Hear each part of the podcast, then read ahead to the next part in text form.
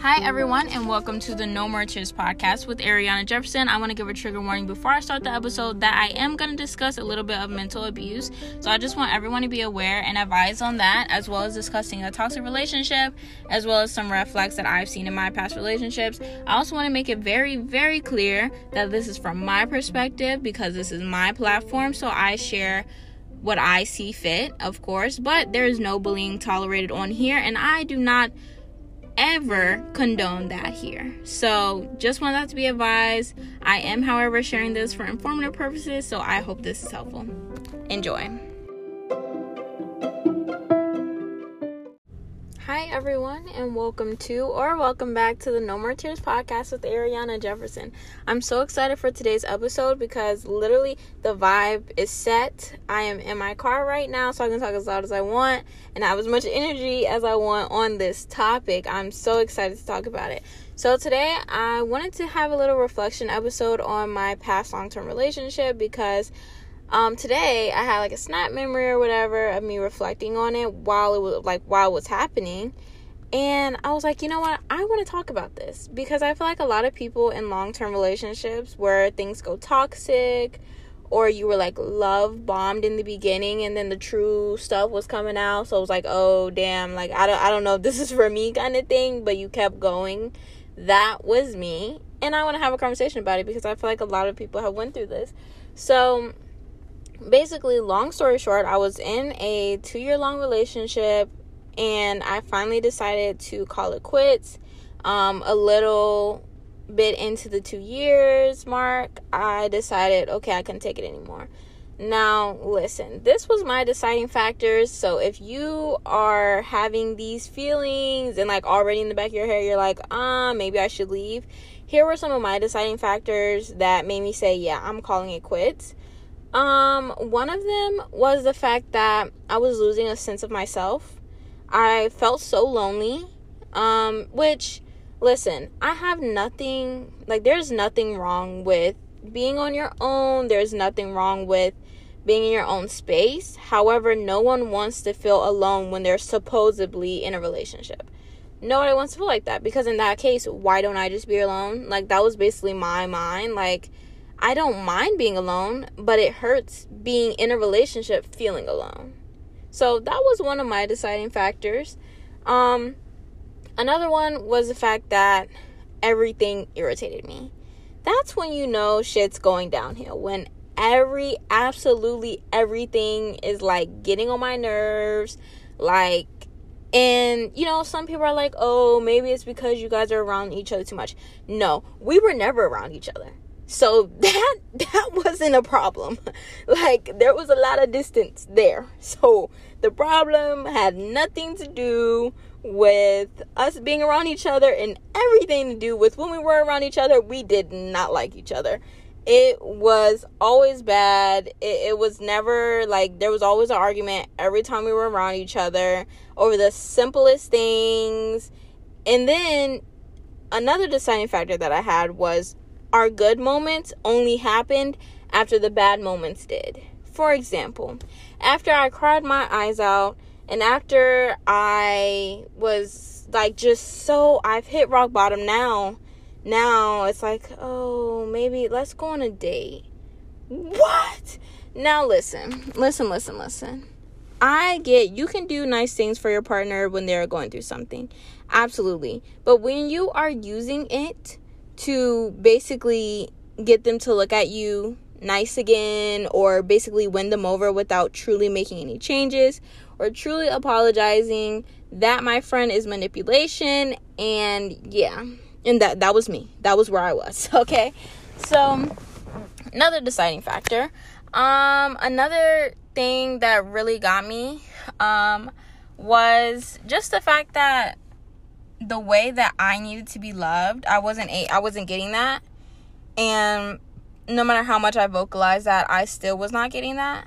Um so that was a pretty a pretty big deciding factor for me because that meant that I was not feeling any kind of love for a very long time. And no matter how much I communicated like, "Hey, like this is something I really need." like in order for this to work, I was not getting that. So that was another like, mm, you know, maybe not. And finally, what really took the cake, like really did it for me, was when I went to one of my favorite places in the world and it just did not feel as special as it usually did for me. Um, specifically because, you know, Christmas is my favorite all time holiday. I used to use it as an escape as a kid. And as I grew up, I saw it as a very peaceful place for me. So when I was sharing this with this person, I absolutely didn't want to be there. I didn't enjoy this beautiful place that I treasured so much. And that was my deciding factor. Now, again, this is all from my personal experience, okay? I am not bashing anyone, but this is my platform um, where I share things about my life from my perspective. So I'm, I'm just telling y'all how how things happen for me personally. Now, of course, you know, people always say if you can't recognize where you went wrong, then you know, you're being whatever. I don't I don't know. It, it, it, I don't know. But of course I recognize that for me, I once I did realize that we lacked compatibility, I was constantly trying to create this man to be someone that he absolutely wasn't. Like it was definitely right out of my imagination everything was romanticized in my head. It, yeah, that was definitely a huge flaw that I had because honestly, if you love someone but there is a lack of compatibility, then it doesn't matter how much you love them because you guys are just not compatible. You and vice versa. Like if you're compatible but the love isn't necessarily there because of whatever like whether they're lacking communication whether they're able to receive what you're communicating and be able to make changes or adjust or adapt whatever the case is they coexist compatibility and love they they definitely intertwine with each other and so yeah that, that was definitely a really big thing for me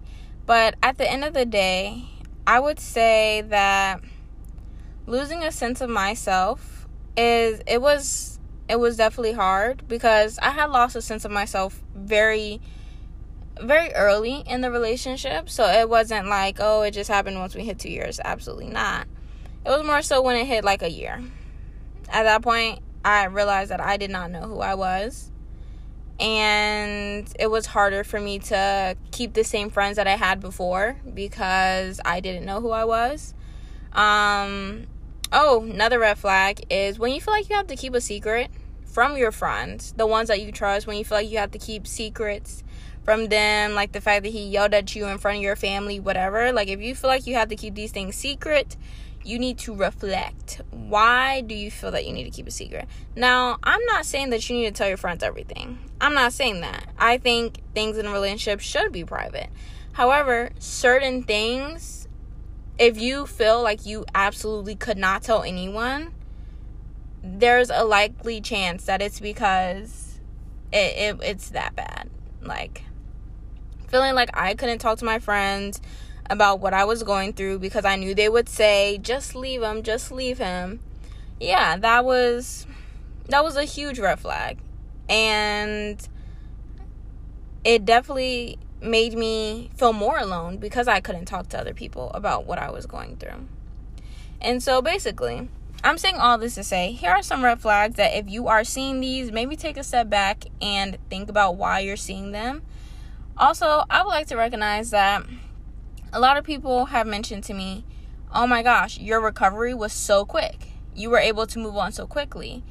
And I repeat this time and time again anyone that is in a long term relationship and it was toxic and unhealthy, most of the time, those kind of people learn how to navigate on their own and for themselves in order to survive.